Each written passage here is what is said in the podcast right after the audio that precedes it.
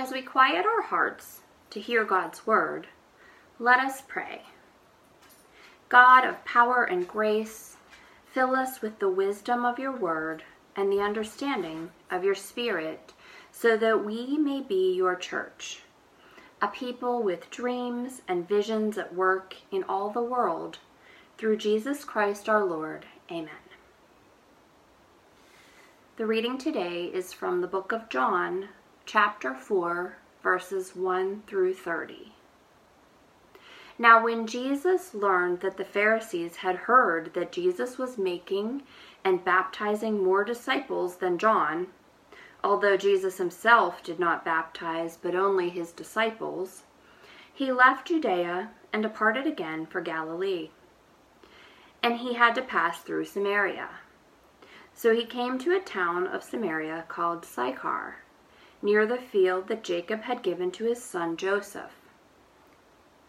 Jacob's well was there, so Jesus, wearied as he was from his journey, was sitting beside the well. It was about the sixth hour. A woman from Samaria came to draw water. Jesus said to her, Give me a drink, for his disciples had gone away into the city to buy food. The Samaritan woman said to him, How is it that you, a Jew, ask for a drink from me, a woman from Samaria? for Jews have no dealings with Samaritans. Jesus answered her, If you knew the gift of God, and who it is that is saying to you, Give me a drink, you would have asked him, and he would have given you living water. The woman said to him, Sir, you have nothing to draw water with, and the well is deep. Where do you get that living water? Are you greater than our father Jacob? He gave us the well and drank from it himself as did his sons and his livestock. Jesus said to her, Everyone who drinks of this water will be thirsty again, but whoever drinks of the water that I give him will never be thirsty again. The water that I give him will become in him a spring of water welling up to eternal life. The woman said to him, Sir, give me this water, so that I will not be thirsty or have to come here to draw water. Jesus said to her, Go call your husband and come here. The woman answered him, I have no husband. Jesus said to her, You are right in saying, I have no husband, for you have had five husbands, and the one you now have is not your husband. What you have said is true. The woman said to him, Sir, I perceive that you are a prophet. Our fathers worshipped on this mountain but you say that in Jerusalem is the place where people ought to worship. Jesus said to her, Woman, believe me, the hour is coming when neither on this mountain nor in Jerusalem will you worship the Father. You worship what you do not know. We worship what we know, for salvation is from the Jews. But the hour is coming and is now here when the true worshippers will worship the Father in spirit and truth. For the Father is seeking such people to worship him. God is spirit, and those who worship him must worship in spirit and truth. The woman said to him, I know that the Messiah is coming, he who is called Christ. When he comes, he will tell us all things. Jesus said to her, I who speak to you am he. Just then his disciples came back. They marveled that he was talking with a woman, but no one said, What do you seek? or Why are you talking with her? So the woman left her water jar and went away into town and said to the people, Come see a man who told me all that I ever did. Can this be the Christ? They went out of the town and were coming to him. This is the word of the Lord. May the words of my mouth and the meditations of each of our hearts be pleasing and acceptable to you, O God, our rock and our Redeemer. Many of you have heard before, probably even from me, about all the things this poor Samaritan woman at the well had going against her. She was a woman, so in her culture, she was property more than a person, and that is really important information in this particular story. Because as the story unfolds, we see that she was not just property, she was misused property at that. She'd been divorced or widowed five times.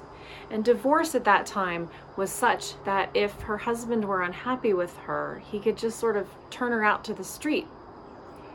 And it's unlikely that she was even a first wife to the second and subsequent men. And by first wife, I mean only wife. It would have been common practice in her time and space that men would take second and even third wives who would have more of a servant role in the household. So, this isn't a story about someone who is just a loose woman bouncing around from man to man. She's considered property and pretty low value property at this point. She's not living with this sixth man for romance or anything tawdry or exciting. She's got no other choice. She has nowhere else to go. So when Jesus says this guy isn't her husband, it might mean that she's living with a man willing to take her in as a servant of some sort without legal marriage, or that she is legally married to him, but he's not acting like a real husband to her. She was super unpopular and or embarrassed by her situation. You see the water well was kind of like the morning Facebook or Instagram check-in to see what's up in the world, but here she is in the middle of the day avoiding the crowd. I want to argue, though, that this woman is not as helpless as we sometimes like to think. She's got some spunk. The world has beaten her up and left her on the side of the road, but she hasn't lost herself completely. We often see this woman as powerless, but she shows some real power. She has agency. Surely she has a lot of societal problems, but she does have agency. She does have some power, and she really has a riled up, feisty interchange with Jesus. If we swing too far from one end to the other on who she is, we miss the power that Jesus is giving back to her in this dialogue. My mind was blown recently when I realized that if we forget the lively way she engages in this conversation with Jesus, we take away from her what little power she has in this story, and we're just as bad as the other people she's avoiding by going to the well in the middle of the day. When our Samaritan woman at the well talks to Jesus here, she pays attention to his every word. She responds to his every word. She asks questions. She engages in the sort of conversation with Jesus that leads to freedom.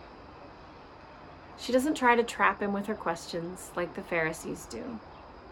She doesn't try to read into it what she wants to hear like the disciples so often do. She doesn't even get frustrated or despair when Jesus speaks difficult truth into her life, like many others in the Gospels do when she engages directly with Jesus and speaks her truth out loud, she gets back some of her own power. Listen to this. So the woman left her water jar and went away into town. She was there to get water, and she left the jar behind. Wife or servant, this woman has been defined by her role of being less than, of being the server. Even though she's avoiding the other women at the well, it's still been her job to go and fetch the water. And she drops that pitcher. She leaves it there and rushes back to town to tell people about this powerful experience she's just had. You would expect that this woman who is showing up at the well at high noon in the heat of the day to avoid others wouldn't garner much of a crowd when she went back to tell her story. Or that if she did, they would just make fun of her. But they listen. This woman has a voice in her own community. Even though she's at the bottom of the totem pole in her town, she still has a voice. And when she uses that voice, it is powerful. She's one of the very first evangelists we see in Scripture. This Samaritan woman bounced from man to man, from owner to owner, she becomes an evangelist. When we think about how to make a difference in the world, we often fall prey to the idea that we have to be super impressive or have a huge audience or a world changing invention or do something completely crazy and outlandish. Even if we think about how we might try to make a difference for people on the edges of society or those who are suffering due to unjust systems, we tend to think of two ways to confront that injustice. We could become a big important leader in the community and fix the problem for them or we could go in and tell them how to change to be better or fit in better. But neither of those are what Jesus does here. Remember, the woman's first line is, Why are you talking to me? Jews and Samaritans were not on wonderful terms with one another. They did not interact with each other much, and consequently, they did not understand one another very well. Had Jesus just waltzed into the Samaritan town and started preaching or trying to fix what was broken there, it would have not been well received. But he knows her character. He knows she has a spark and a curiosity, and that even though she's not the favorite woman in town, she's got more social capital than he does there. Jesus comes alongside her in conversation, gets to know her, and equips her to minister in her own context. When I was a kid, I was fascinated by the adventures of the brave missionaries my Sunday school teachers told me about. Here were these brave people leaving their homes and living far, far away with people they struggled to communicate with. Also, they could help spread the gospel. So, when I was eight or nine, and sitting riveted, of course, in a minute for mission at church. And I heard God say to me, You're going to do that someday. I clearly thought God meant moving far, far away with people I would struggle to communicate with, all so that I could help spread the gospel. As you can see, this is not what I'm doing with my life. I'm in Pittsburgh, where my family has been for generations. My mom's family lives about 15 minutes down the river from St. Andrews in one direction, and my dad's family and my husband's family live about 20 minutes down the river from Emsworth in the other direction. And we live smack dab in between those two branches of the family.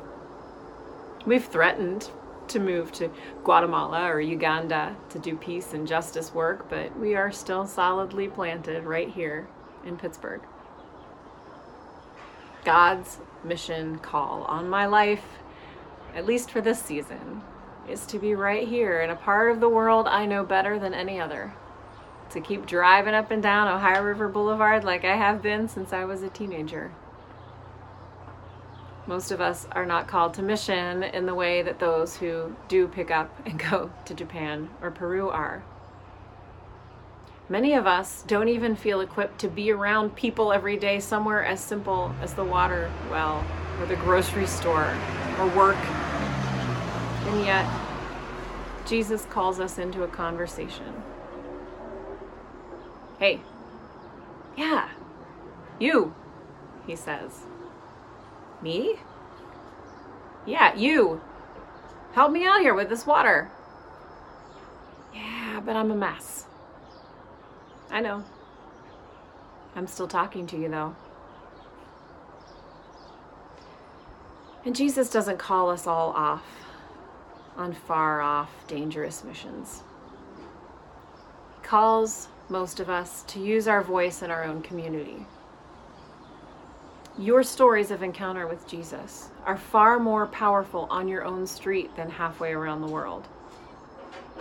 You have more voice to stand up for justice and compassion in your own neighborhood than in a city you don't live in.